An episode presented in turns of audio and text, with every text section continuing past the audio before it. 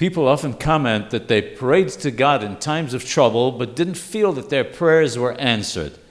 The Penteos comments that before praying to God about one's troubles and difficulties, one needs to have thoughts of teshuvah, of repentance.